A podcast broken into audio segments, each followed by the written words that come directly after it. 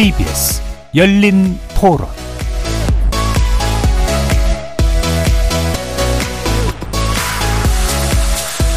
여러분 안녕하십니까?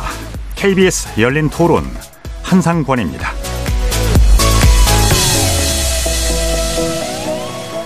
금요일 KBS 열린 토론은 지적 호기심에 목마른 사람들을 위한 전방위 토크, 줄여서 지목전 토크 시간입니다. 우리나라는 노인복지법에 따라서 65세가 되면 지하철을 무료로 이용할 수 있죠. 이 법이 시행된 지 한 40여 년이 흘렀습니다. 그동안 여러 차례 제도 개선에 대한 목소리가 나오긴 했습니다만 최근에 개혁신당 이준석 대표가 어, 노인의 지하철 무임승차 폐지론을 선거 공약으로 내걸면서 다시 한번 공론화가 사회적 이슈가 되고 있습니다. 대표적인 노인복지 정책이긴 하지만 어, 초고령 사회를 앞두고 있는 만큼 무료로 이용 가능한 인구가 너무 많아졌다. 아, 이것은 운영기관의 적자로 이어지고 있다. 때문에 제도 개선이 필요하다는 뭐 이런 목소리가 있는 반면에 해당 제도로 인해서 어, 노인들의 건강권이 보장되고 이것은 사회적으로도 훨씬 더 긍정적인 효과를 보여준다는 의견도 많습니다. 오늘 첫 번째 지목전 토크에선 어, 노인의 지하철 무임 승차 폐지 여부와 관련해서 함께 말씀 들어보고요. 최근에 식당에서 음식을 마음껏 양껏 시키려다가 어 이거 뭐 많이 나오는 거 아니야? 이 망설인 경험 있으신지요? 물가가 정말 많이 올랐습니다. 예. 소맥 한 잔을 마시기 위해서는 많게는 15,000원의 금액이 들어간다는 조사가 나왔습니다. 또 곧 다가올 설 명절 물가도 비상이죠. 한국 물가 정보 조사에 따르면 올해 설 차례상 비용은 역대 최고치가 예상된다고 밝힌 겁니다. 4인 가족 기준 차례상 평균이 전통 시장을 이용한 경우 28만 1,500원이 될 것이다. 이렇게 전망을 했고요. 때문에 정부도 설 물가 잡기에 나서고 있습니다. 높은 물가에 대처하는 우리의 자세. 지목전 토크 2부에서 전방위 토크 진행해 보겠습니다. 살아 있습니다. 토론이 살아 있습니다. 살아있는 토론, KBS 열린 토론. 토론은 라디오가 진짜입니다. 진짜 토론, KBS 열린 토론. 나라를 걱정하는 물리학자 이종필 건국대 교수 나오셨습니다. 안녕하세요. 이종필입니다. 안녕하십니까? 문학을 사랑하는 영화평론가 강유정 강남대 교수 나오셨고요. 안녕하세요. 강유정입니다. 반갑습니다. 규정을 거부하는 한국 여성 변호사회 손정혜 변호사 나오셨습니다. 안녕하세요. 손정혜입니다. 안녕하세요. 튀르키예 출신으로 귀화한 대한국인 알파고 신하 씨 기자와 함께하겠습니다. 안녕하십니까. 반갑습니다. 예. 어, 열린 토론 문자로 참여하실 분, 어, 샵 9730으로 의견 남겨주시기 바랍니다. 단문은 50원, 장문은 100원의 정보 이용료가 있습니다. KBS 열린 어, 모바일 콩과 유튜브를 통해서 무료로 참여하실 수 있습니다. 그리고 모바일 콩에서도 그 보이는 라디오 참여하실 수 있거든요. 자, 아, 각기 다른 전공과 개성과 지식을 지닌 네 분의 출연자와 함께 만들어 갑니다. KBS 열린 토론 지목전 토크 지금부터 시작해 보겠습니다. 자, 아, 손정혜 변호사님. 먼저 65세 이상의 고령자들의 어, 지하철 무료 이용 이게 노인복지법인가요? 근거법이 정확히 어떻게 되어 있습니까? 네, 정확하게 노인복지법 제 26조에 규정되어 있고요. 그 법의 조항 이름이 경로우대라고 되어 있습니다. 네네. 그러니까 수송시설, 농원, 공원, 박물관, 공원 등에 무료로 이용하거나 할인할 수 있다 이렇게 되어 있고요. 예. 1항은 그렇게 되어 있습니다. 2항은 이런 시설을 운영하는 사업자에게 할인을 권유할 수 있다라고 되어 있고 3항은 할인을 해주는 이 사업자들에게 국가나 지자 자체가 적절한 지원을 할 수 있다. 이렇게 명시적으로 규정이 되어 있다 보니까 네. 현재는 65세 이상의 어르신들 같은 경우는 기차 요금의 30% 할인받게 되어 있고 음. 전철이나 이제 지하철은 무료로 이용할 수 있다라는 게 대통령령으로 이제 명확하게 규정되어 있고요. 많이 아시다시피 뭐 고궁이나 박물관 어, 어디 미술관 같은 데 가시면 65세 이상은 무료로 이제 음. 입장 가능한 거 많이 표지판에서 보셨을 텐데 예. 현재는 경로 우대라는 조항으로 이렇게 어떻게 보면 무상 뭐 어, 승차라는 이야, 이야기도 있고 복지 승차라는 이야기도 있지만 이렇게 많은 부분 혜택이 주어지고 있습니다. 그렇군요. 이게 80년에 시작이 된 거군요. 1980년. 네, 일단 연역을 말씀드리면 1980년에 국무회의를 통과해서 이 경로우대제를 실시하게 됐고요. 이 노년층에게 철도, 지하철, 시외버스 요금, 공원 입장료를 최초에는 50%를 감면해 주는 제도로 실시를 했고 그 당시에는 연령이 70대 이상이었습니다. 아, 네. 그러다가 4년이 지나서 84년에 이르러서는 이 제도가 조금 많은 좋은 효과를 발휘했다라는 평가가 뒤따르자 이 이제는 지하철 요금을 100% 감면해 주는 걸 변경해서 실시가 됐고요. 예. 그로부터 이 혜택이 지금까지 40년째 이루어졌는데 84년부터 지금 2024년이면 거의 40년, 딱 40년인데 그때에 비하면은 65세 이상이 노년층 비율이 굉장히 달라졌기 때문에 지금 아. 이 제도를 그대로 유지하는 게 타당한가에 대한 사회적 논란이 있는 상황입니다. 그렇죠. 이게 2025년으로 예상하고 있던데 대한민국 인구의 20% 이상이 65세 이상의 노년들이 차지하게 된다. 예.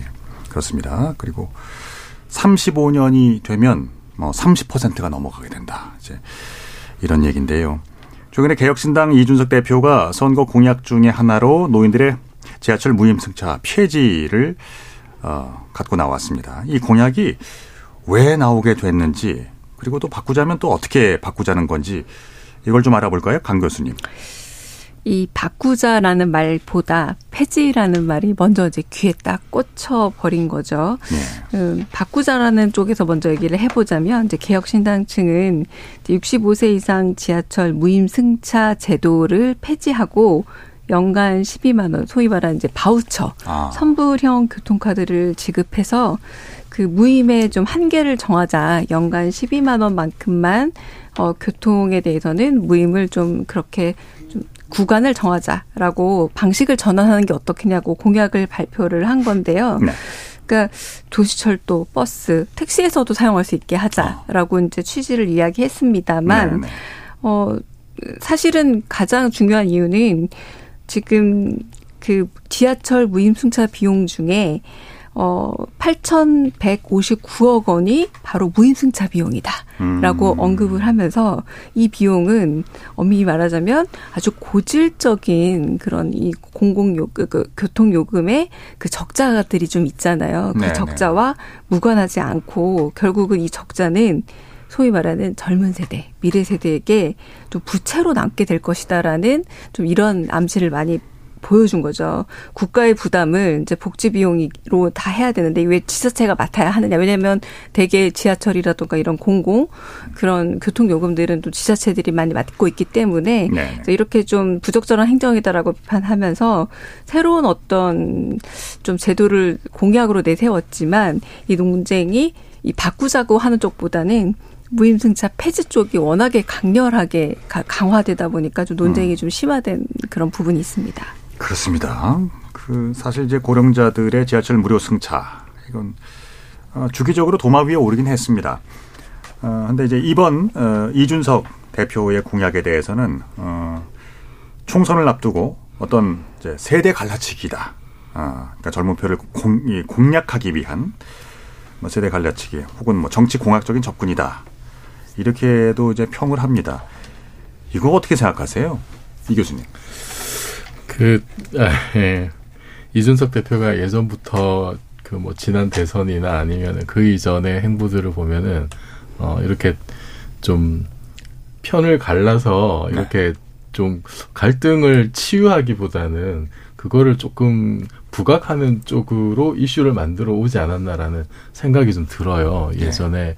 그 젠더 갈등 같은 경우에도 사실은 그렇죠. 좀 책임이 없다고 말하기가 힘들고 굉장히 좀 감각적인 어떤 표현이나 정책들 음. 뭐 예를 들면 여거부 폐지라든지 이런 것도 이제 굉장히 강력하게 주장을 했는데 지금은 또 그런 얘기를 하진 않잖아요. 뭐 어, 어떻게 뭐 생각하는지 모르겠습니다만은 그래서 좀 이번에 그 노인 그 지하철 무임승차 같은 경우도 이게 결국은 사실 사회적 약자를 어떻게 보면 좀 방치하자라는 거거든요. 거기 들어가는 어떤 여러 가지 뭐 복지 혜택이나 이런 거를 뭔가 좀 불필요한 비용으로 치부하는 게 아닌가 전반적으로 좀 그런 느낌이 들어요. 어 그리고 어 공정을 굉장히 좀 키워드로 많이 내세우는데 그 이면을 보면은 정글의 법칙을 공정으로 좀 대체하는 게 아닌가라는 생각이 음. 들어요. 사실 가장 기계적인 공정이 가장 잘 작동되는 데는 정글이잖아요. 네. 정글의 법칙이 가장 공정하거든요. 힘센 사람이 살아남는 음. 그게 능력주의인 거죠. 근데 우리는 문명 사회에 사는 인간이기 때문에 그렇게는 살지 않는단 말이에요. 예.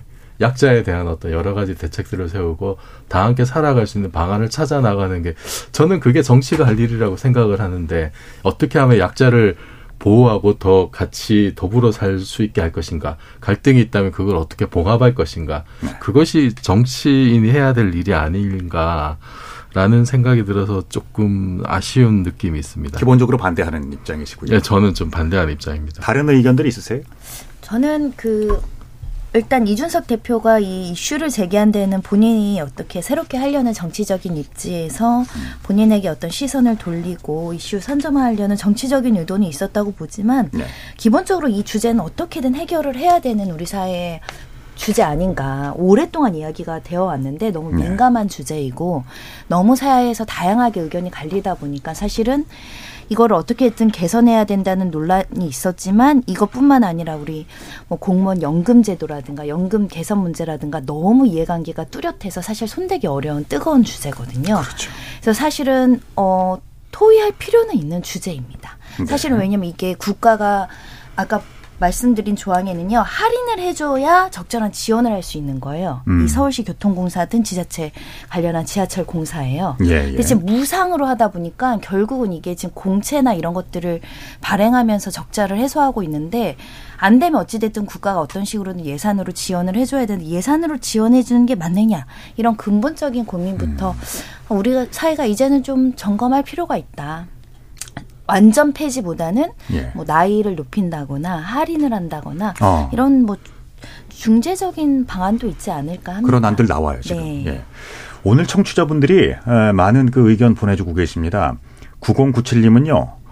어, 아, 노인들의 이제 무임승차 완전 폐지보다는 65세 이상도 지하철 요금의 반은 부담하는 방향으로 가야 합니다. 뭐 이렇게 보내주셨고요. 윤정란님은 노인 인구가 점점 많아질 텐데 적자는 어떻게 어떻게 어떻게 보존하나요? 무임승차보다는 한 달 열 번 무료, 그 이후에는 할인 적용 됐으면 좋겠습니다. 이것도 아이디어일 수 있, 겠습니다 1632님은요, 65세는 이제 노인이라 생각이 안 듭니다. 노인 연령 기준을 높여야 한다고 봐요. 라는, 네, 상당히 많은 분들이 이제 여기에 관심을 가져주고 계시네요. 자, 그러면, 어, 노인회의 반응을 보겠습니다. 당장 노인회에서는 지금 결혼을 안 해서 그렇다. 그러니까 이준석 대표에 대한 얘기예요. 결혼을 안 해서 그렇고 석고 대죄해야 한다. 강도 높게 지금 비판을 하고 있습니다. 물론 이제 격앙된 마음에서 이런 표현이 거칠게 나올 수 뭐 있겠죠. 자, 이 노인회의 반응에 대해서는 어떻게들 생각하십니까? 알파고 씨 의견 있으세요? 저는 일단은 이준석 대표 소위 말하는 준석용 저희 아는 사람이거든요. 아. 예, 그분에 대해서 좀 약간 정리를 해야 될 거 있는데요. 그 형이 단순히 정치적인 분위기를 이렇게 음. 조성하려고 하는 사람보다는 예. 그분이 알고 지내고 같이 자랐던 사람들이 있거든요. 그 사람들 중에서 아마 준석 형이 이제 말 그대로 좀 약간 꼰대라고 해야 되는지 모르겠지만 나이가 제일 많은 사람이고 아. 그분이 좀 약간 같이 시간을 보냈거나 아니면 온라인상에서 시간을 좀 투자하는 환경에서 나왔던 소리들을 반영하는 사람이에요. 네, 그래서 네. 이준석이란 인물이 이 말 하지 않았었다면 다른 사람 이 말을 하려고 정치판에 나왔을 거예요. 이제 인터넷에 있었던 일부 사람들은 이 문제에 대해서 오래전부터는 이 런 생각들을 하고 있었는데 음. 이제 이준석이라는 그 인물 자체가 다른 사람일 수도 있었어요. 이미 온라인상에서 주류 언론에 나오지 않았던 그 목소리들이 내는 거예요. 저는 그 목소리가 맞다고 들리다는 걸 넘, 넘어갑니다. 일단은 그 분위기를 말씀드릴게요. 그분의 이미 주변에는 그런 생각을 하는 나이가 좀 약간 비교적으로 어린 10대 말기, 20대, 30대 초반 사람들 너무 많아요. 그러면 이 주제에 대해서 얘기를 하자면요. 일단은 그 이제 관련된 글들을 보면 뭐 1년에 우리 서울 이제 전철하고 서울 버스는 이 정도로 적자를 하고 있다. 근데 그거 다 노인들 때문 아니잖아요. 그 왜냐하면 공짜로 그렇죠. 다는 사람들은 장애인 분들도 계시고 다양한 이유 때문에 적자를 내거든요. 예를 들면 일부 라인은 진짜 아직도 살아 있어야 되냐. 왜냐면 그냥 그 지하철을 타면 거의 사람이 없다 없다시피 뭐 칸 한에 사람 한 명 정도 있, 있는 그런 구간들도 있거든요. 있을 수도 있죠. 예. 예. 그래서 이 적자의 원인이 노인들을 위한 복지다라는 그 논리를 일단 깨보셔야 되고요. 음. 근데 그건 확실한 거 뭐냐면 예전에 있었던 노인이라는 단어의 의미하고 지금에 있어서 노인이라는 단어 의미가 좀 달라졌어요. 저 얼마 전에 장인 어린이란 인도 파키스탄 갔거든요. 같이 네. 예, 부인 없이 남자들끼리 갔는데요. 네. 뭐 거의 노인 느낌 안 나요. 같이 우리는 뭐 다음에 두바이 가서 거기서도 이렇게 사막에서 사파리도 했고 인도에서도 좀 약간 너무 음. 거의 저는 20대, 30대 남자랑 놀듯이 장인어른이랑 놀았거든요. 물론 뭐 제 장인어른은 뭐 건강 사 상태가 좀 좋아서 그럴 수도 있는데 그래서 좀 약간 우리 예전에 알고 있었던 노인이라는 그 나이의 제한 그 규정을 좀 약간 바꿀 필요도 없고요. 근데 연간 12만 원의 카드를 주자 이건 좀 약간 효율성이 떨어진다고 생각해요. 그 음. 연간보다는 월간으로 드려야 되는 것 같고 왜냐면 사람 활동하는 기간이 좀 약간 다양할 수가 있고요. 그런 식으로 좀 가야 되지 않을까. 왜냐하면 이 문제를 대충 그냥 이렇게 치고 나오면 안 되니까 뭐냐면 예전에 있는 노인분들은 다 가족이 있었어요. 네. 부인이 있거나 아니면 자식들이 있었는데 지금 이제 겨, 결혼하는 이율 비율도 좀 떨어졌거든요. 네. 조만간 수많은 여성이든 남성이든 이제 노인이지만 결혼하지 않으셨던 분들의 숫자도 올라갈 건데 그분들이 이제 자식들이 없을 거잖아요. 그럼 이거 좀 약간 이동권, 교통권을 너무 좀 약간 잔인하게 좀 잡아드리면 안 되고 어차피 그분들을 젊었을 때 우리나라를 위해서 사립이나 아니면 어, 공공기관에서 일하셨기 때문에 이 나라가 튼튼했기 때문에 음. 이 문제를 이렇게 너무나 쉽게 좀 정리하는 것보다는 조금 더 많은 토론을 해야 된다고 생각해요. 그래서 그 어, 이용객이 특별히 많은 뭐 출근 시간, 퇴근 시간, 그 이른바 러시아워 시간을 피해서 어, 뭐 무료로 이용을 한다든지 뭐 이런 것들도 이제 에, 아이디어 차원에서 많이들 제기가 되더라고요. 그렇습니다. 그러면 어, 그러니까 그 알파고 씨 얘기는 여기에 대한 이제 문제 의식은 어느 정도 사회적으로 성숙이 되어 있는 것 같고 어, 상당히 이제 무시할 수 없는 많은 의견들이 여기에 실제로 존재한다라는 말씀입니다.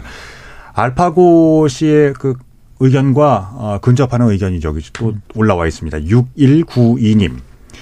지하철 적자 운영의 원인 중의 하나가 노인의 무임승차이지 노인 무임승차가 지하철 적자 운영의 주 원인은 아니라고 봅니다. 예, 맞는 지적이십니다.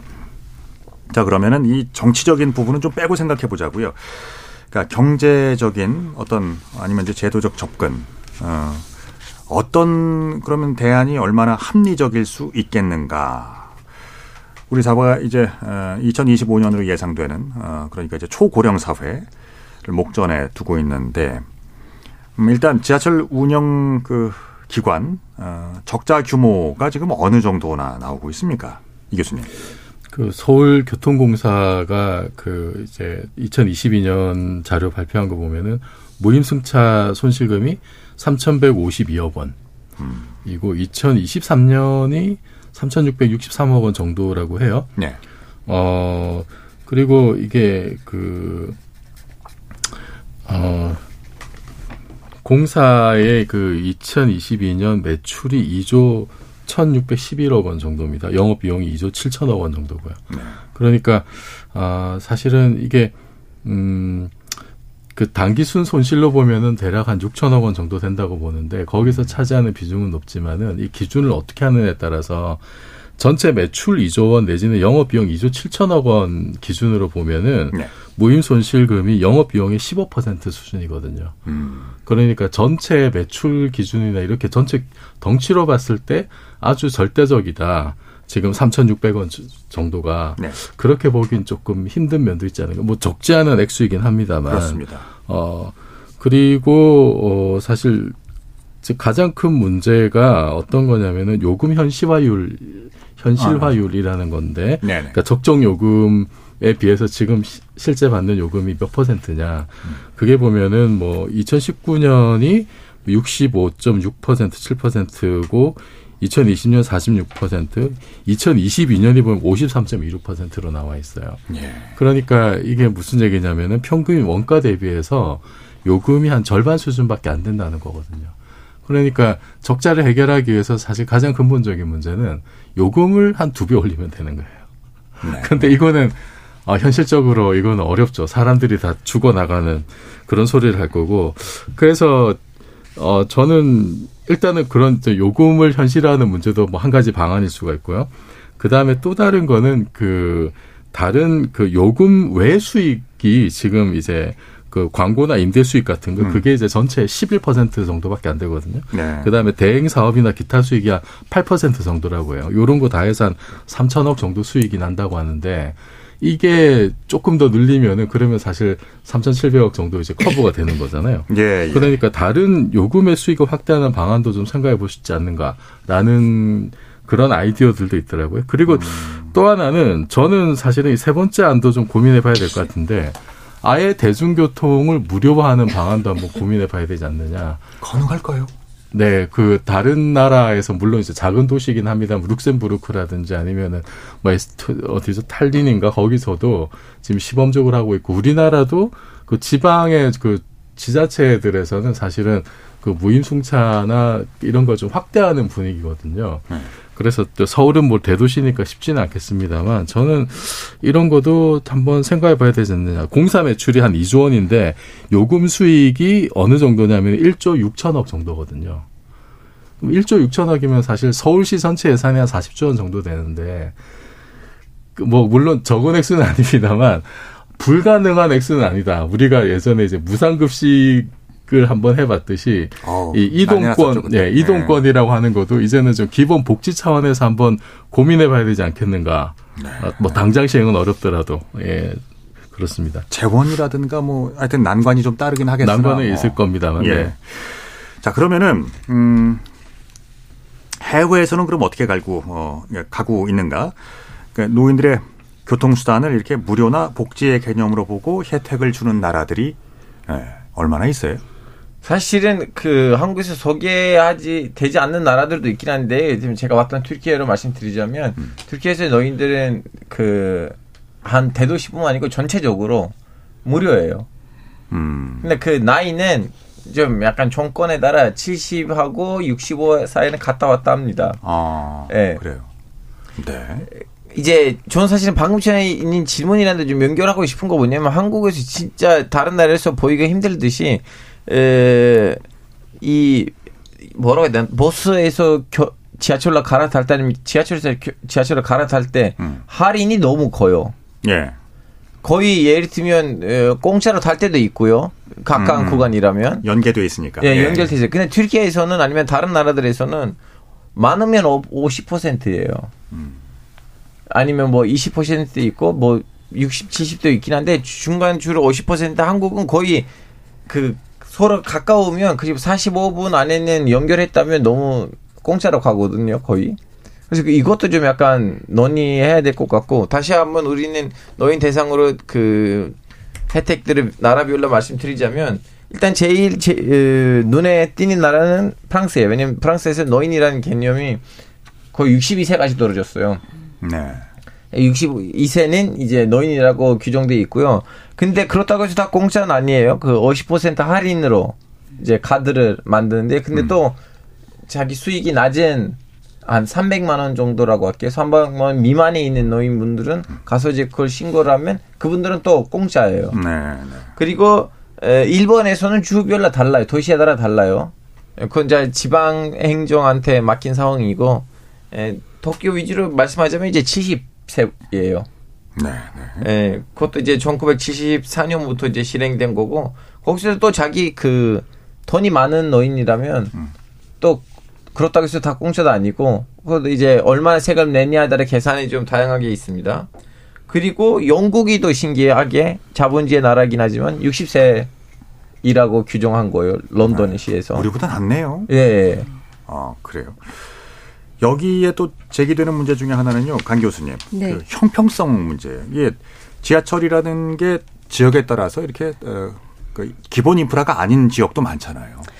제가 그 지역에 있는 지방대 에브리타임이라는 데서 누가 올려놓은 글을 되게 재밌는 걸 봤는데 어느 동네 살아라고 했을 때 꼭 서울 친구들은 서울 어디 살아가 아니라 자기 동네를 이야기한다는 거예요. 뭐 여의도 살아. 음. 아니 서울 어디 살아라고 해야지 왜 서울 친구들은 꼭 자기네 동네를 먼저 얘기하느냐. 왜 그러지? 서울 중심이다라고 얘기하면서 에타에서 조금 논쟁이 한번 붙었더라고요. 이 얘기가 뭐냐면 생각보다 대도시 및 수도권에 사시는 분들이 그 대도시 위주의 생각들을 하게 되는 거죠. 지금 오늘 나누고 있는 이 지하철 논등도 마찬가지인데요.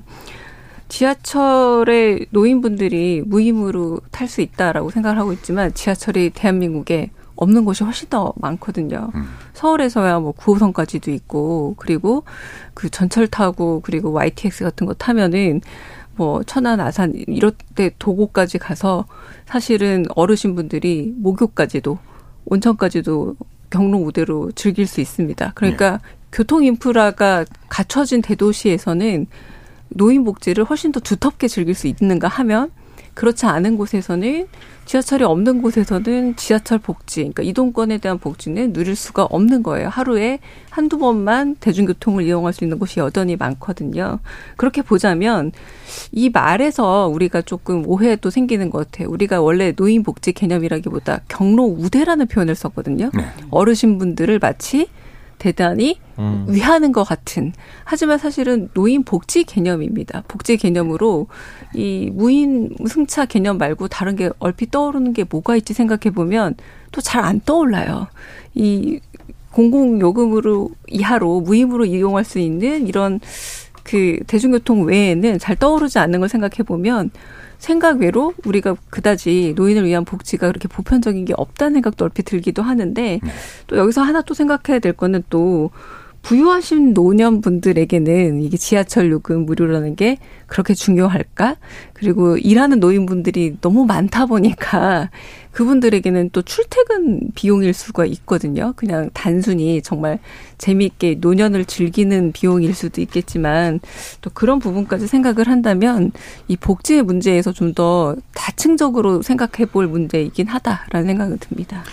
그러니까 복지 측면에서 접근을 한다면 그러니까 다른 복지 제도들이 보호하지 못하는 면까지 뭐 이를테면 이제 건강권 차원에서도 우리가 충분히 볼 수 있지 않을까 생각이 듭니다. 어, 이런 어떤 지하철을 무료로 이용함에 따라서 어, 나타날 수 있는 우리 사회의 긍정적인 측면 이거 상당히 크죠. 네, 2014년입니다. 한국교통연구원이 발표한 교통부문 복지정책 효과 분석 연구 보고서가 있는데요. 네.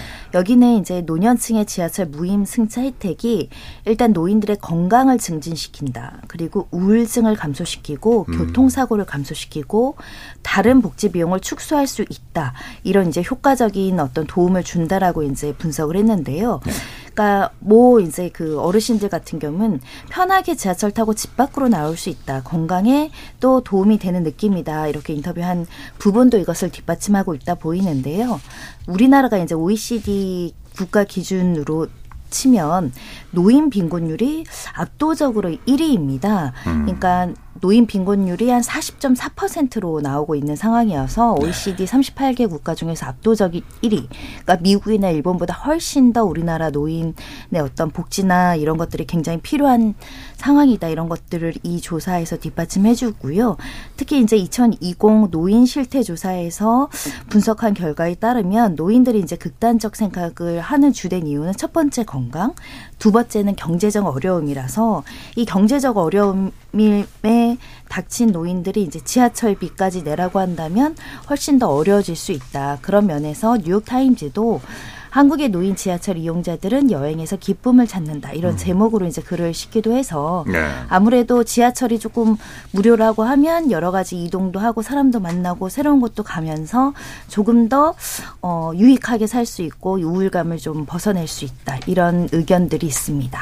그렇죠. 사실 어 그리고 우리나라에서 운영되는 특히 이제 수도권이 뭐 집중이 되겠습니다만은 얘기가 어 염가로 한 1,300, 400원을 가지고 갈 수 있는 곳이 너무나 많이 있고 그리고 관리도 너무나 세계적으로 어, 깨끗하게 잘 안전하게 관리가 되고 있는 좋은 시설인데 이런 것들이 또 노인들의 건강을 위해서도 그리고 어떤 이제 복지 개념으로도 보호하고 있는 측면이 상당히 예, 넓은 것 같습니다. 이 교수님. 그 우리나라가 그 노인 빈곤율도 세계 1등인데 65세 이상 그 자살하는 비율도 10만 명당 39, 한 40명 정도. 이게 OECD 평균 17.2명의 두 배라고 해요. 두 배가 넘죠. 넘네요. 어, 이거도 압도적 1위인 걸로 알고 있거든요. 예. 어, 그래서, 아, 이게 그, 정말 이제 그 노인 복지를 어떻게 하느냐 하는 것이 정말 이게 사람 생명을 살리는 문제하고 또 직결되는 문제이고, 예. 그 어르신들이 이렇게 지하철 타고 정말 멀리 1호선 타고 저기 서울에서 천안까지 가려면은 한참 걸리거든요. 예. 한참 걸리는데 그렇게 가면서 뭐 친구도 사귀고 또 그, 그렇게 가시는 분들은 당연히 복잡한 출퇴근 시간 이용 안 하세요. 네. 또 그렇게 한번 나가셔서 친구도 사귀고 좀뭐 목욕도 하시고 그런 게 어떻게 보면은 정말 우울감을 해소하고 또 삶의 새로운 어떤 재미를 찾게 되고 하는 그 효과를 좀 무시할 수 없는 게 아니냐는 생각이 들고 그리고 물론 이제 옛날에 그 65세 기준이라고 하는 것이 노인 기준으로 적합한가 음. 이런 문제는 있을 수 있다고 봐요. 그러면은 그럼 노인 기준을 예를 들어서 70세로 올리자. 그럼 70세부터 이렇게 뭐 무료를 하자 이렇게 얘기할 수도 있, 있을 텐데 근데 노인 기준을 정하는 문제는 단지 지하철 요금 무료 기준을 정하는 문제를 넘어서는 거거든요. 네. 왜냐하면은 뭐 그럼 정년 퇴임은 정년은 어떻게 할 것이냐 이런 문제부터 그 다음에 65세 넘어가서 그 사람들이 사회활동을 원활하게 할 수 있는 여러 가지 제도들, 일자리 마련이라든지 이런 게 뒷받침이 돼야 그러면 공식적으로 노인은 우리 이제 70세다 이런 얘기를 할 수 있는 거잖아요. 그러니까 저는 이제 그런 논의가 필요하다고 생각을 해요. 옛날과 우리 평균 수명도 늘어나고 해서 옛날하고는 노인 기준이 상당히 다를 텐데 그것을 어떤 좀 편협한 부분에만 이렇게 적용을 할 게 아니라 전반적인 어떤 사회 제도를 바꾸는 어떤 큰 틀에서 한번 논의를 해볼 필요는 있을 것 같습니다. 예, 그렇습니다. 이게 이제 어, 어느 정도 무르익어서 사회적인 어떤 어, 담론이 분명히 필요한 시기가 오긴 온 것 같은데요. 그러면 어, 제도 개선이 시급하게 필요한가? 아니면 더 어떤 논의가 어, 이제 필요한 건가? 제도 개선이 필요하다면 그러면 이제 어떤 방식으로 진행되는 게 좋을까? 어, 자유롭게 한번 의견을 들어볼까요? 네, 어느 분? 저는 예. 어, 저희 집에, 우리 집에 어르신들이 있으니까 사실 어르신들이 무료인 게 저한테 도움이 됩니다. 용돈을 그만큼 덜 들여도 되잖아요. 네. 그러니까 사실 교통비가 절약된다는 측면은 각 가정마다 상황은 다르지만 실질적으로 내가 복지 혜택을 받지 않아도 우리 어르신들이 받는 거니까 사실 그렇게 막 나쁘게 볼 필요는 없는데 제가 어떤 인터뷰를 보니까 한 어르신께서 어 나도 내고 타고 싶다. 괜히 어. 젊은 사람들이 눈치 주는 것 같고 당당하게 내고 타고 싶은데 좀 뭔가 무임승차라는 단어가 좀 비효율적으로 좀 얹혀 있는 느낌이 드니까 싫다라는 어르신 인터뷰를 봤거든요. 그래서 사실은 이 무상복지라는 게 어떤 실효성도 있어야 되고 적합성이나 형평성도 좀 맞아야 되는데 워낙 적작폭이 크니까 그리고 워낙 이제 노인층 연령이 좀 높아지니까 우리가 예전에 시작했을 때 70세로 시작을 했었고 네. 그러니까 그 다음부터 65세이고 또 다른 나라에서는 뭐 할인을 하는 방식으로 접근하기도 하니까 경로 우대나 복지는 유지하되 조금 이 교통공사의 사정도 감안해서 할인하는 거는 어떨까 그런 생각도 들고요. 요즘에 이게 문제가 되는 게 젊은 사람들이 엄마 거 카드 가져가서 찍고 그 어떻게 보면 그 부정승차하는 거죠. 그런 경우도 꽤 있거든요. 아, 그래서 전면적인 무료보다는 좀 할인으로 가- 접근하는 것도 좋다. 그리고 이제 젊은 사람들이 댓글로 너무 나쁘게 쓰는 걸 제가 가만히 읽어보니까 출퇴근 시간이 너무 힘들어가지고 사실 어르신들 때문에 힘든 건 아닌데 그냥 출퇴근 시간이 너무 힘든 거죠. 지하철 타기가. 그러니까 러시아어 시간 이외에만 무료로 해주자 뭐 이런 다양한 의견들이 있어서 참고할 필요가 있을 것 같습니다. 어떤 이제 비난의 대상이 필요했나 봐요. 그렇죠. 네. 그 1920년대 그 캐서린 맨서필드라는 작가가 쓴 로자벨의 피로라는 단편 소설이 있거든요. 네. 백화점에 근무하는 20대 여성이 전차를 타고 퇴근을 하는데 사람이 너무 많아서 이리저리 치이는 피로를 그린 소설이에요. 그러니까 1920년대 대도시 런던에서도 마찬가지로 퇴근길은 힘들었던 겁니다. 네네. 네. 그러니까 저도 오늘 그 9호선, 그 유명한 9호선을 타고 지금 방송국 왔거든요. 정말 사람도 많고 막 거의 떠밀려서 몇 번 내릴 뻔 하고 다시 내렸다 타고 이랬어요. 네. 그러면 어, 가깝게 있는 모든 사람들이 정말 귀찮게 여겨집니다. 저도 손정희 변호사님 말씀에 동의하는데 그러다 보니 그냥 이렇게 너무 밀집된 사회에서 약간의 저기가 생겼을 때 누군가 이 공간을 좀 더 터줬으면 하는 바람 속에서 나오는 어떤 그런 누군가 대상으로 삼지 않은 적이 중에 하나일 수도 있겠다는 생각이 저는 들기도 하고요. 하지만 그 출퇴근 시간을 할 때 또 저는 일하는 노인분들도 있을 거라는 생각이 들어요. 우리나라에서 네, 네. 정말 나이가 많지만 일을 해야만 생계 유지가 가능하신 분들이 많아서 지금은 정년 없이 그 시간에 대중교통에 의존해서 또 일, 일하면서 출퇴근하시는 똑같은 근로자분들도 꽤 많이 계시거든요. 그래서 저도 어느 정도는 정년이 조금 늘어나는 만큼 추세인 만큼 그래서 이 무인승차의 그런 연령이 조금 조정될 필요는 있을 수도 있다. 하지만 전면 폐지보다는 약간 조정 혹은 조금의 어떤 변화를 추, 조금 추진하는 방향으로 음. 사회적 논의를 이끌어가는 게 좀 더 발전적이지 않을까라는 생각이 듭니다. 네, 이 교수님. 저는 그 저탄소 사회로 가는 어떤 추세, 이 시대 정신도 좀 중요하게 봐야 된다고 봐요. 그래서 대중교통을 확대를 하는 것이 그게 맞는 방향인 것 같고 음. 그걸 유도하기 위해서라도 어, 점차적으로 아까 말씀드렸던 그 대중교통 무료화, 전면 무료화라는 좀 획기적인 안도 한번 좀 당장의 일은 아니지만 생각해 볼 필요가 있지 않을까. 그래서, 어, 좀 더 깨끗한 에너지로 대중교통을 좀 더 확충을 하고 그래서 사람들이 자동차를 가지고 나오지 않더라도 좀 더 안락하게 깨끗한 에너지로 이동할 수 있으면은 그러면은 그게 정말 누구에게나 좋은 게 아니냐. 어르신들에만 좋은 것도 아니고. 저는 그런 식의 좀 발상의 전환도 한 번은 해보면 좋지 않을까 그런 제안을 드립니다. 그러니까 모두를 위한 무료 네. 그 운영 네. 말씀하시는 거예요. 네. 가까운 세기 안에 가능할까요, 그게? 저는 아까 말씀드렸듯이 이게 지금 네. 그 1조 6천억 정도면은 사실은 이게 음. 그냥 산술 계산으로는 가능하거든요. 물론 이제 다른 여러 가지 부대 비용이 들긴 하겠습니다만 우리나라 경제 규모로 봤을 때 아주 불가능하지 않다는 생각이 들어요. 저만 얘기하는 것도 아니고 네. 이미 이런 주장하시는 분들이 있더라고요. 그렇습니까? 네. 자, 알파고 씨. 저는 오히려 좀 세금을 낮추고 요금을 올리면서 좀 장사했으면 좋겠다는 생각도 없지 않아 있습니다. 예, 예. 왜냐면 우리 세금 너무 많이 내거든요. 한국의 세율이 네. 높다고 생각하세요? 한국 세금 비율이 높은 나라예요. 제, 아. 자, 뭐지, 그, 유산세? 맞아요? 죽을 때 나의 재산이. 상속세. 상속세. 아, 상속세. 상속세가. 높아요. 예, 네, 맞아요. 전 세계에 몇 등 안에 들어갔는데, 그래서 저는 오히려, 아, 이 교통을 통해서 좀 장사하는 거 어떨까라는 생각도 했었어요. 음. 요금을 좀 약간 올리고. 그렇죠. 뭐 세계적으로도 우리나라가 아, 지금 최고 세율이 한 60%까지 가나요? 네. 상속세가요. 근데 이제 나라에 따라서는 그 상속세를 없애고 그 대신에 이제 다른 뭐 기본적으로 이제 북구 유럽 같은 경우는 어 원래 그 법인세라든지 재산세라든지 소득세가 어마어마하게 높은 나라들이 많잖아요.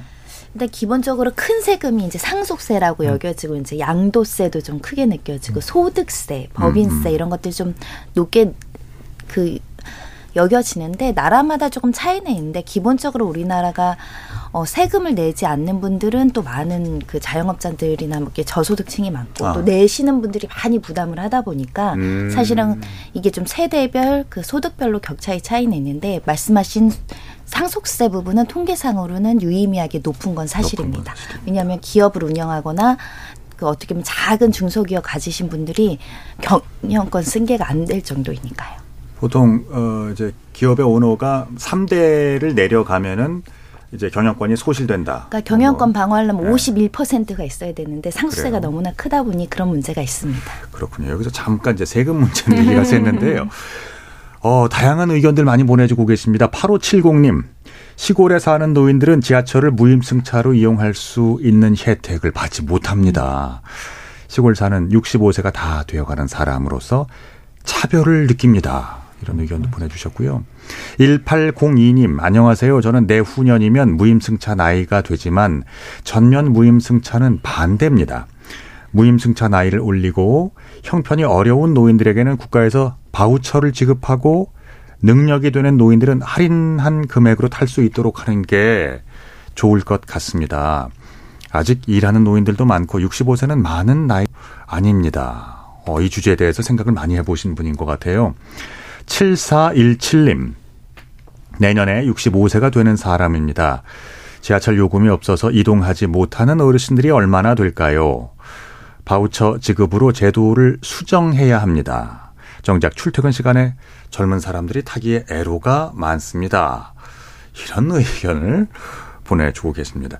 사실 이제 음, 이런 음, 의견들을 다양하게 소개해드리는 뭐 저희로서도 이게 불과 몇 년 후면 아직 많이 남았나요?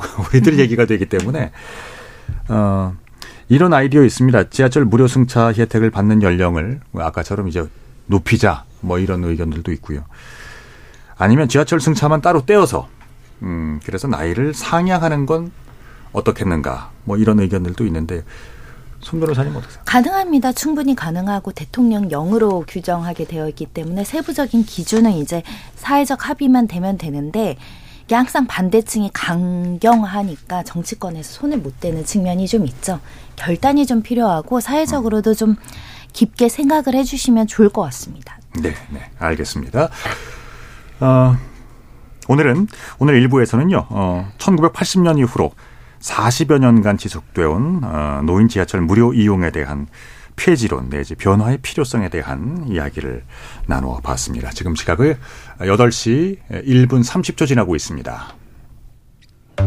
상대 얘기 중에서도 맞는 얘기가 있잖아요. 그러면 어, 예, 거기까지 동감이 이루어졌으니까 그럼 또 요 다음 가시죠. 무슨 정반합, 정반합 이렇게 가야 되거든요. 이기고 지는 걸 떠나서 좋은 결론을 도출해 내셨으면 좋겠어요. 선 넘지 않는 그런 토론. 별로 의미는 없을 것 같아도 그래도 그런 자리가 자꾸 있어야 뭐가 변화가 있을 것 같아요. 그렇게 하다가 보면 뭐라도 뭐 하나 얻어 걸리는 게 있겠지요. 시민 농객 여러분을 기다립니다. 평일 저녁 7시 20분 KBS 열린 토론. 지적 호기심에 목마른 사람들을 위한 전방위 토크. 어, 2부도 강유정 강남대 교수, 손정혜 변호사, 물리학자 이종필 어, 건국대 상호교양대 교수, 튀르키예 출신으로 대한민국에 귀화, 귀화하신 알파고 기자 네 분과 함께 있습니다. 일부에서는 개혁신당이 공약으로 발표한 이후 우리 사회의 이슈로 새롭게 등장한 노인들의 지하철 무임승차 폐지론과 관련한 다양한 얘기들 들어봤고요. 이번에 우리 생활 속에서 우리가 피부로 직접 영향을 받는 얘기를 해보겠습니다. 물가입니다. 야, 이 물가가 왜 이렇게 올랐나들 말씀 많이 합니다. 이게 뭐 기름값 오르고 어, 음식값 오르고 월급만 빼고 뭐 다 오르는 것 같아요. 어, 우선 소주 맥주 얘기를 좀 해볼까요? 어, 요즘에 그 식당에서 소주 맥주를 시키려면 속으로 여기에 얼마지? 얼마나 될까? 살짝 계산도 하게 되고 옆 사람 눈치도 이렇게 보게 되고 이런 경험들 좀 하시는지 모르겠어요. 피부로 좀 느껴지십니까? 제가 작년에 예, 송년회 갔다가 예, 오랜만에 이제 만난 친구하고 이제 술 먹으면서 마음껏 마시라고 네. 그러고 계산하러 딱 갔는데 이제 가격을 보고 깜짝 놀랐습니다. 네. 예, 술이 닦일 정도로 어. 깜짝 놀라서 야 이게 그냥 보통 물가만 오르는 게 아니라 정말 소주값, 맥주값도 다 올랐구나. 다시 가격표를 보고 깜짝 놀란 기억이 있어요. 그 통계를 보니까 작년 경제 성장률이 이제 1.4% 정도였다고 하는데 물가 상승률이 3.6%. 그러니까 두 배 이상 지금 물가가 더 오른 거니까 사실은 그렇죠. 손해 본 그런 느낌이 들잖아요. 아, 실제로는 훨씬 더 높을 걸요. 네. 그럴 것 같아요. 체감 물가는 더 높은 것 같아요. 네. 네. 그래서 앞으로는 제가 술을 사는 거를 자제해야 될 것 같아요. 감당이 안 되고 있습니다. 그 어떻게 강 교수님은 그 학생들이라든지 뭐 이렇게 많이 어울리시는 편이잖아요.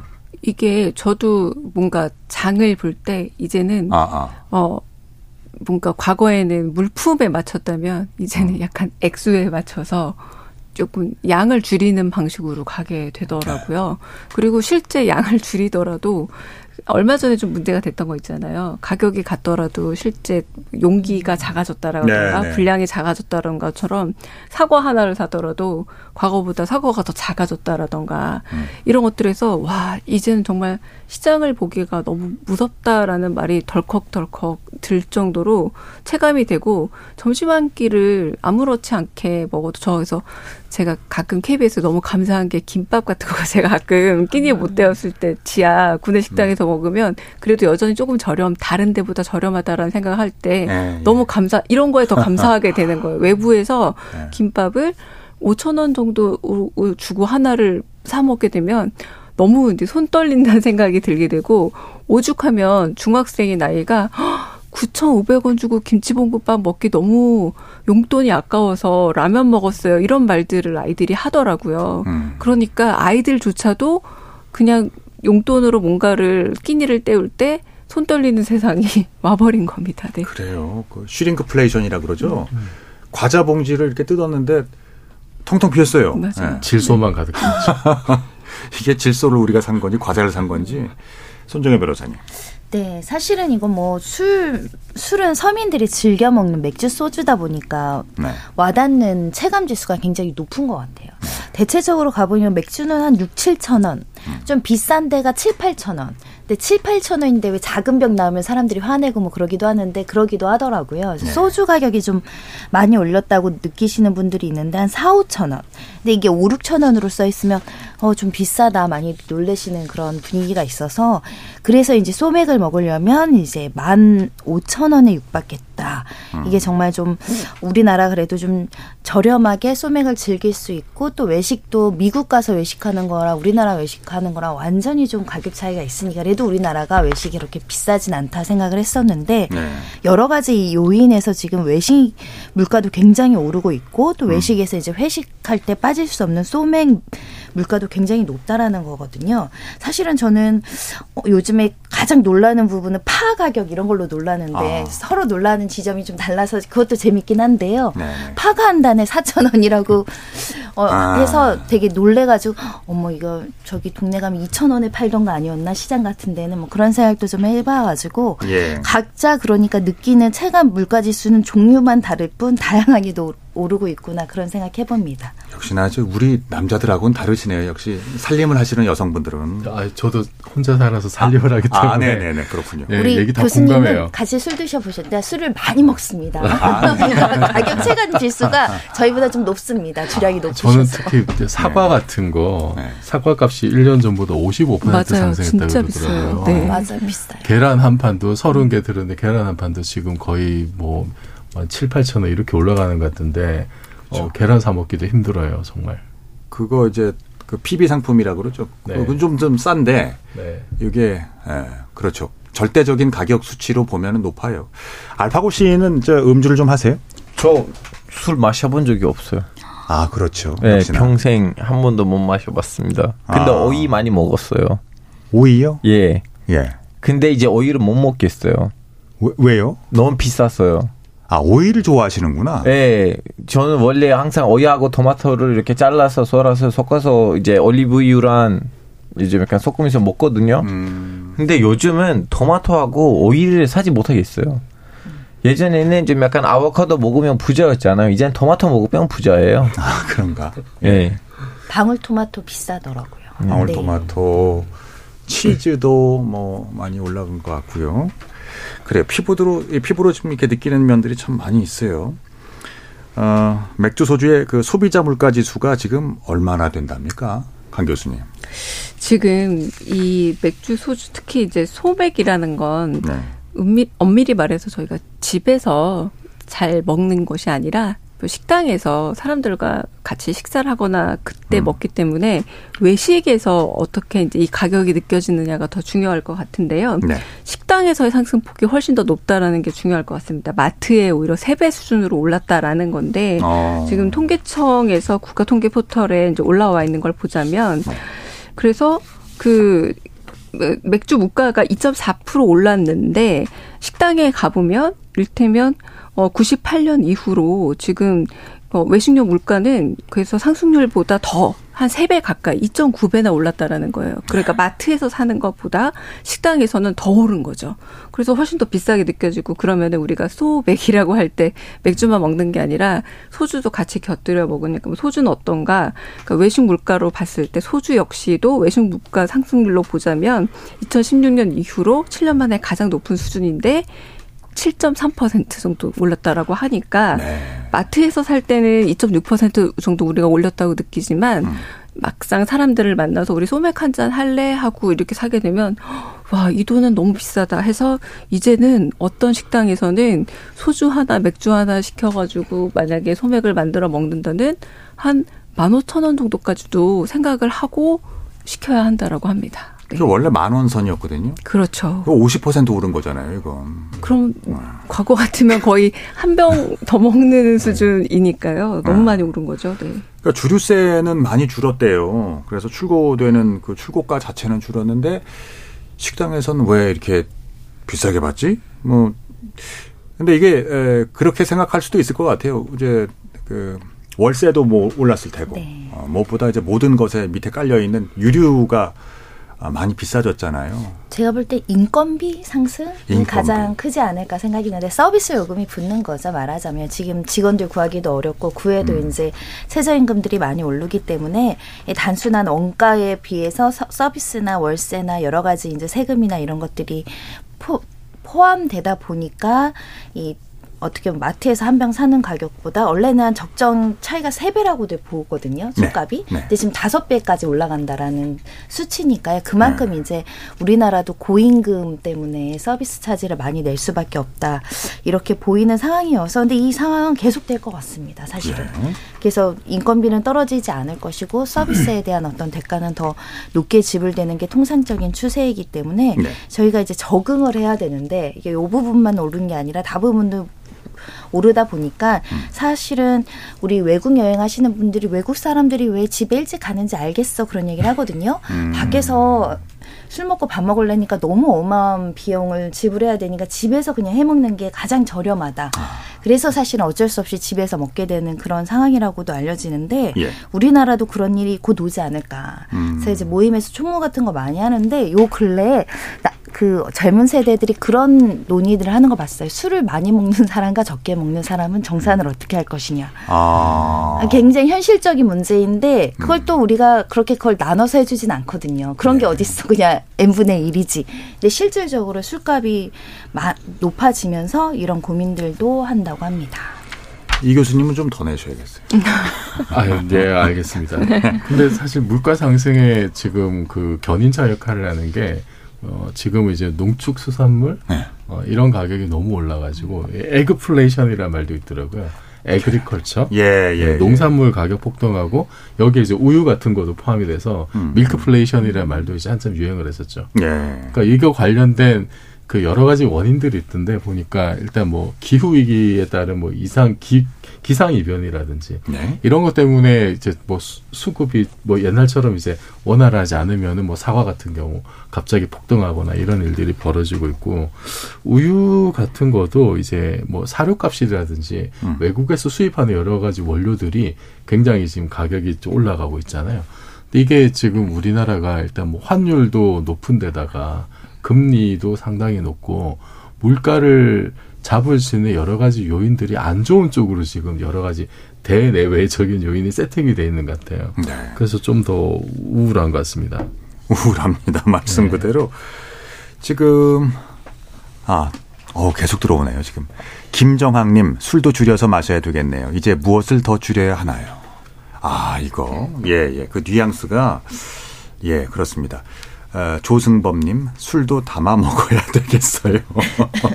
집에서 가양주 이렇게 음. 술을 담가서 예. 그거 위험해요. 아니, 조심하세요. 아니고 실제로 그 우유값이 오르니까 예. 리터당 한 3천 원 가까이 올라가지고 가정에서 두유를 직접 제조해 먹겠다는 아. 주부들이 늘어났대요. 그래서 두유 제조기 판매가 엄청나게 늘었다는 뉴스도 있더라고요. 요즘에 홈쇼핑에서 그거 잘 팔려요. 네. 네. 자, 그리고 정철민 님도 소개해 드릴게요. 술값이 오르는 것도 오르는 거지만 농수 축산업 미래가 어둡다는 게 중요할 것 같아요. 종사자가 급격히 줄면서 농수 축산물 가격도 오를 겁니다. 아유, 이 말씀처럼 안 됐으면 좋겠는데 지금 그런 조짐들이 보여요. 그 명절 설 지금 뭐 금방이잖아요. 지금 어 역대 최고치가 되지 않을까 뭐 이렇게들 봅니다. 한 28만 원에서 38만 원까지는 좀 이렇게 각오를 해야 차례상을 차리는데 드는 비용이 예, 뭐 감당이 될 거다. 뭐 이렇게 나오고요. 과일과 채소류도 한 20%가 넘게 이렇게 오른다고 하니까요. 이거 참 차례 지내는 댁에서는 부담이 크겠어요. 네. 네. 일단 네. 국가에서도 신경을 쓰고 있어가지고요. 설 물가 대비 이제 비상 대책 해서 사과나 배를 이제 4만 톤 이제 시장에 풀겠다. 음. 그래서 20% 낮춰서 지금 유통을 시키겠다라는 계획을 세우고 있지만 네. 이게 일부분은 이제 국가가 관리하고 뭐 물가 안정 책임감제도 있고 품목별로 이제 좀 저축해 놓거나 비축해 놓는 물량이 있는데 또 아닌 분야도 좀 많기는 하기 하기 때문에 네. 국가에서도 전반적으로는 물가를 안정시키려고는 하지만 이게 또 이게 우리나라의 문제가 아니라 외국의 어떤 세계적인 이슈하고도 맞물리다 보니까 쉽진 않은 상황이라고 합니다. 네, 그래요. 비빔밥이 지금 어, 평균 만 오백칠십칠 원 어, 김밥 한 줄에 삼천이백오십사 원 요즘에 KBS에서 얼마에 팔죠? 지하식당에서? 3,500원인데 굉장히 싼 거예요. 저 3,500원 못 받았어요. 보통 4,500원, 네, 4,000원 굉장히 싼 거고 일단 말, 맛도 훌륭하지만 네, 제가 뭐 또 봤냐면 예. 그 굉장히 유명한 김밥 프랜차이즈 기업 있잖아요. 뭐 네. 땡땡 천국에서 네. 더 이상 김밥을 팔지 못한다라는 그런 그 어떤 한 가게에서 그 음. 프랜차이즈를 달고 있는 음. 왜냐하면 그 자리에서 바로바로 바로 싸줘야 하다 보니까 인건비가 많이 음. 들어가는 일인 거잖아요. 그래서 음. 다른 음식은 다 파는데 오히려 그 대표적인 메뉴인 김밥을 팔지 못한다라고 이렇게 작은 쪽지로 써 있는 가게도 제가 본 적이 있거든요. 네. 그러니까 총체적인 난국인 상황이 되고 과거에 기억나세요? 그 회사가 유명해진 이유는 천 원에 팔아서였거든요. 그러니까 네. 아무나 딱 지나가면서 은박지에 쌓여 있는 되게 간단하게 어렵게 싸서 먹어야 되는 김밥을 아주 저렴한 가격에 먹을 수 있어서 우리에게 되게 친숙해진 브랜드였는데 이제는 그 김밥이라는 게 싸기 어려 어려운 게 아니라 너무너무 비싸져서 이제는 한 끼로 먹기에 부담스러워진 어, 그 음식이 되었고. 네. 말 그대로 전국에 가야지 먹을 수 있는 이제. 그래서 네. 편의점에서도 굉장히 점점 점 가격이 오르고 있어서 원래 자취생들이라던가 대학생들이라던가 학생들이 편의점에서 먹는 도시락이라던가 이런 음. 메뉴들을 그래도 저렴하게 먹는 그 선택할 수 있는 여지가 있었는데 거기서도 조금씩 가격의 변동이 생기고 있다고 하니까 이 물가의 그 상승폭이라는 게 네. 지금 뭐 그 주부들에서부터 느끼기 시작했다. 있다가 어, 직장인들의 회식 문화에서 느끼기 시작했다가 이제는 거의 전 분야의 모든 사람들이 느끼고 있는 상황인 듯합니다. 네. 그 shrinkflation 아까 잠깐 얘기 나왔는데요. 과자며 우유며 이종 이 교수님께서 지금 말씀하신 그대로예요. 치즈는 개수가 줄어들고. 예. 사실상 이건 이제 예, 교묘하게 저는 좀 야박하게 좀 속인다. 기업들이 뭐 이렇게 이제 전 받아들여지거든요. 용량이 줄어드는 거 말이죠. 기업들은 왜 이런 선택을 할까요? 이게 아무래도 가격이 명시적으로 숫자가 이렇게 올라가는 거는 음. 그 시각적인 효과도 있고 당장 지갑에서 나가는 돈의 액수도 문제가 되니까 확 느껴지는데 이게 그 용량을 이렇게 줄이는 거는 사실 쉽게 못 알아채거든요. 네, 네. 이게 내가 저번에 샀던 게 몇 그램을 샀는지 그걸 누가 다 기억을 합니까? 네, 그리고 과자를 샀는데 그 안에 예를 들어서 옛날에 20개 있던 게 17개 있다. 그건 뜯어보고 확인할 수도 없는 거고 음. 그게 뭐 포장지에 제대로 정보가 적혀 있는지 적혀 있다 하더라도 그걸 다 기억하고 사는 사람은 없을 거잖아요. 그냥 네. 믿고 사는 건데 그것을 사실은 그 빈틈을 노린 것 같아요. 근데 그 한국 소비자원 가격 정보 종합 포털 사이트에서 음. 73개 가공식품 품목 209개 상품 네. 실태 조사했더니 세계 품목 19개 상품에서 용량 축소를 확인했다 그래요. 네. 그리고 뭐 다른 뭐 신고센터 접수된 거나 언론 보도된 것까지 합치면은 뭐 사실 이게 좀 더 많아지고 있고 네. 기업들로서도 물론 이제 애로사항은 있을 것 같은데 그러면은 그냥 떳떳하게 이런저런 이유로 뭐 가격을 올렸다라든지 그런 거를 일단은 좀 공개 투명한 정보 공개라도 좀 해야 그래야 네. 배신감을 덜 느낄 것 같아요. 외국에는 이거 어, 저희들 좀 용량을 줄였습니다. 이거 붙여야 된다면서요. 어, 정확하게는 국가분야 좀 다를 수 있는데 우리나라도 아. 이것 때문에 식품 표시 광고법 위반으로 공정위의 제재라든가 행정처분이나 이런 것들 때문에 이제 소송이 걸리기도 하고 처분이 내려지면서 불복하는 절차들이 있거든요. 네. 그러니까 예를 들면 예전에 교묘하게 같은 가격인데 뭐 할인한다고 써놨다거나, 그러니까 예를 들면 3천 원짜리 4천 원으로 할인한다는 거 이제 그거는 다 금지가 됐습니다. 음. 근데 이렇게 이제 말씀하신 것처럼 사실상 양을 줄였는데 할인하는 것처럼 광고하는 것도 이제 표시광고법에 위반될 거예요. 네. 다만 구체적으로 고진 하나 안 했고 구체적으로 속이지 않았는데 현실적으로 속아서 사시는 분들 예. 이런 분들이 문제인데 그래서 요즘에는 쇼핑몰에 단위당 그 얼마인 걸 표시하는 쇼핑몰들이 좀 많아요. 이런 음. 것들 이제 속이지 말라고. 근데 보통 그런 거 잘 안 보고 이 가격의 어떤 그 내용물에 대한 가치, 아 우리가 통상적으로 요 정도 용량은 들어 있겠거나 하고 샀는데 어 굉장히 줄었다 이런 반응이 나왔을 때는 좀 박탈감이 있지 않을까 생각이 드는데요. 이 슈링크라는 게 이제 그 줄이다라는 뜻이잖아요. 근데 네. 슈링크는 보통 피부과에서 쓰는 용어거든요. 네. 근데 식품 예, 네, 예. 그 양을 줄이고 사실상은 가격을 맞춘다는 것. 음. 그래서 혹시 가격 때문에 어, 구매를 포기하는 사람들을 포기하지 않게 하는 것. 음. 그러니까 포기는 이제 뒤에 가는 거죠. 어머 이 돈에 요만큼밖에 안 들었어. 하지만 이미 그 판매처에서는 판매를 했기 때문에 원하는 목적을 달성하게 되는 효과가 발생하는 거죠. 그렇군요. 조산모사이긴 한데 그러니까 가격 자체를 이제 높여버리면은 아예 시도조차 안 할 수가 있으니까 소비하려는 시도조차 그러니까 이런 것들을 이제 화폐 환상 뭐 이렇게 얘기도 하긴 하더군요. 알파고 씨, 그 해외는 그러니까 다른 나라의 물가 상황은 어때요? 네, 지금은 일부 나라들이 박살낸 상황이죠. 예를 들면 음. 튀르키아라든가 아니면 아르헨티나라든가 아르헨티나에서 얼마나 심각하냐면 이번 대선 때 이제 대선을 이긴 대통령이 나라를 지고 주면 나는 아르헨티나 화폐를 없애버리겠다. 음. 왜냐면 인플레이션이 너무 심하니까. 뭐 달러 쓰겠다는 얘기도 하죠. 예, 달러 쓰겠다가 하는 얘기인데 아, 르헨티나고 아르헨 베네수엘라는 아시다시피 이제 지폐를 가지고 이렇게 기념품을 만들어요. 왜냐하면 새로 지폐를 자꾸 찍어야 되거든요. 그 네. 인플레이션이 너무 심하니까 예. 작년에 만들었던 지폐는 올해 쓸 수가 없어요. 왜냐하면 너무 작은 톤이 된 거예요. 아, 아. 예를 들면 제가 불과 한 몇 달 전에 레버넌에 갔다 왔었는데요. 레버넌에서 제일 큰 지폐는 10만 리라예요. 네. 근데 10만 리라는요. 어, 1달러 안팎이에요.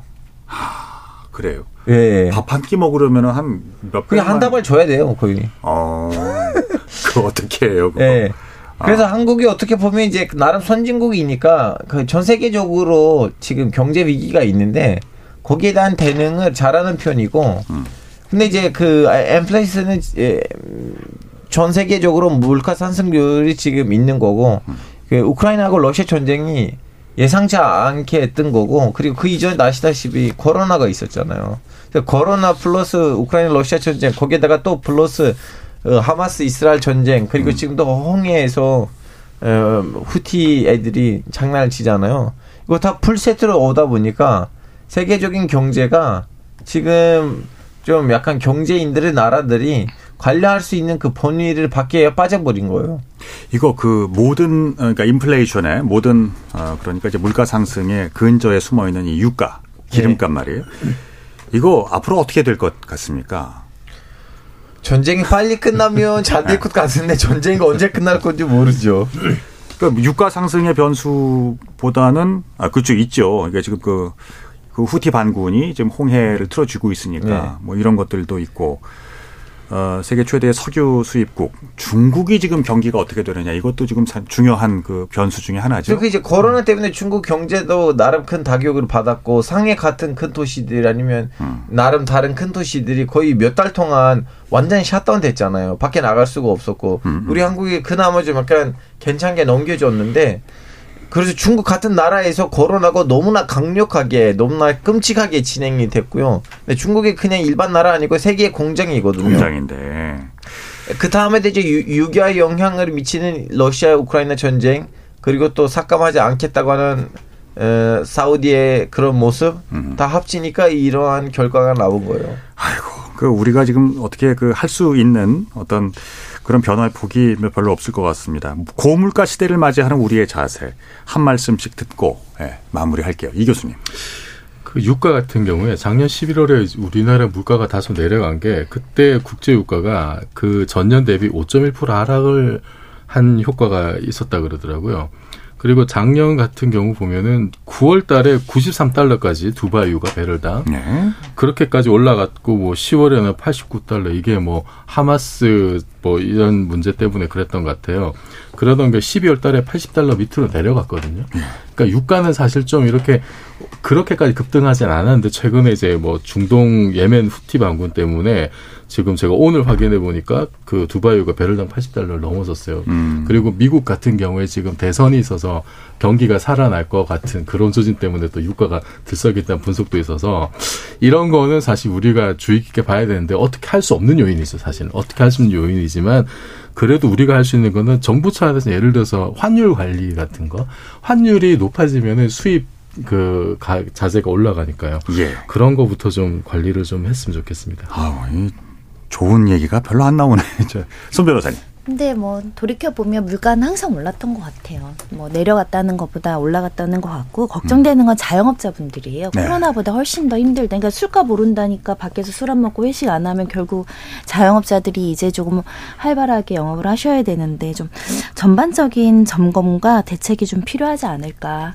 그리고 너무 물가 올랐다라고 하더라도 또 상생하는 지역 상인들도 좀 도와주고 전통 상인들 찾아가서 또 설날에 또 쇼핑도 하시고 하시고 하셨으면 좋겠습니다. 우리 걱정만 하는 거 정말 예, 좀 이기적이네요. 예, 자영업자분들 걱정도 함께 해야 할 것 같아요. 알파고 씨. 네. 한 말씀 해 주시죠. 에, 우리 출연을 어, 높여주세요, 피디님. 네. 방송 수신료 문제가 해결돼야 됩니다. 네. 그 느끼지 않으셨어요? 저 KBS에 찬물만 나와요. 요즘에 더운 물 안 나와요 화장실에서. 네, 예전엔 대기실에서 네. 이제 좀 약간 다양한 커피하고 다양한 과자가 있었는데 네. 지금 이 과자들의 뭐 유통 기간이 잘 되나 그 걱정으로 지금 먹고 있습니다. 예. 앞으로 다양한 커피와 과자 저희들이 객출을 해서 준비하도록 하겠습니다. 여러분 잊지 마세요. 분은 절약이다. 네. 네, 네. 절약이고요. 예. 아, 아무래도 이제 KBS 앞에 펼쳐져 있는 어떤 이제 현실적인 문제들이 일단 해결이 되기를 바라는 마음이고요.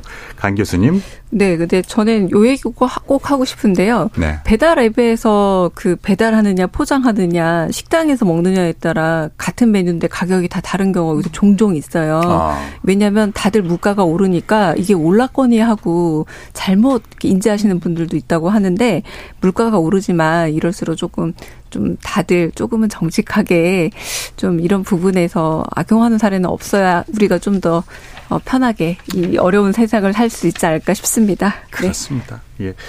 KBS 열린 토론 지적 호기심에 목마른 사람들을 위한 전방위 토크. 어, 전 인구의 20%가 아, 이제 노인인 시대가 곧 다가옵니다. 노인 지하철 무료 승차 폐지 여부 어떻게 해보십니까? 라는 주제로 일부에서 얘기를 나눠봤고요. 월급만 빼고 다 오르는 시대. 예, 우리가 물가에 대처하는 자세에 대해서 전방위 토크 진행해 봤습니다. 오늘 함께 해주신 손정혜 변호사, 그리고 물리학자 이종필 교수, 영화평론가 강유정 교수, 알파고 기자, 어, 네 분께 감사드립니다. 고맙습니다, 오늘. 감사합니다. 네, 감사합니다. 자, 내일부터는 평년 기온을 회복한다고 하죠. 어, 그래도 화재는 항상 조심하셔야 합니다. 평소에 아파트 화재 시 대피로 그리고 대피 요령 잘 숙지하셔서요. 큰 사고로 이어지지 않도록 각별히 주의해 주셔야 되겠습니다. 어, 지금까지 KBS 열린 토론 한상권이었습니다. 여러분 고맙습니다.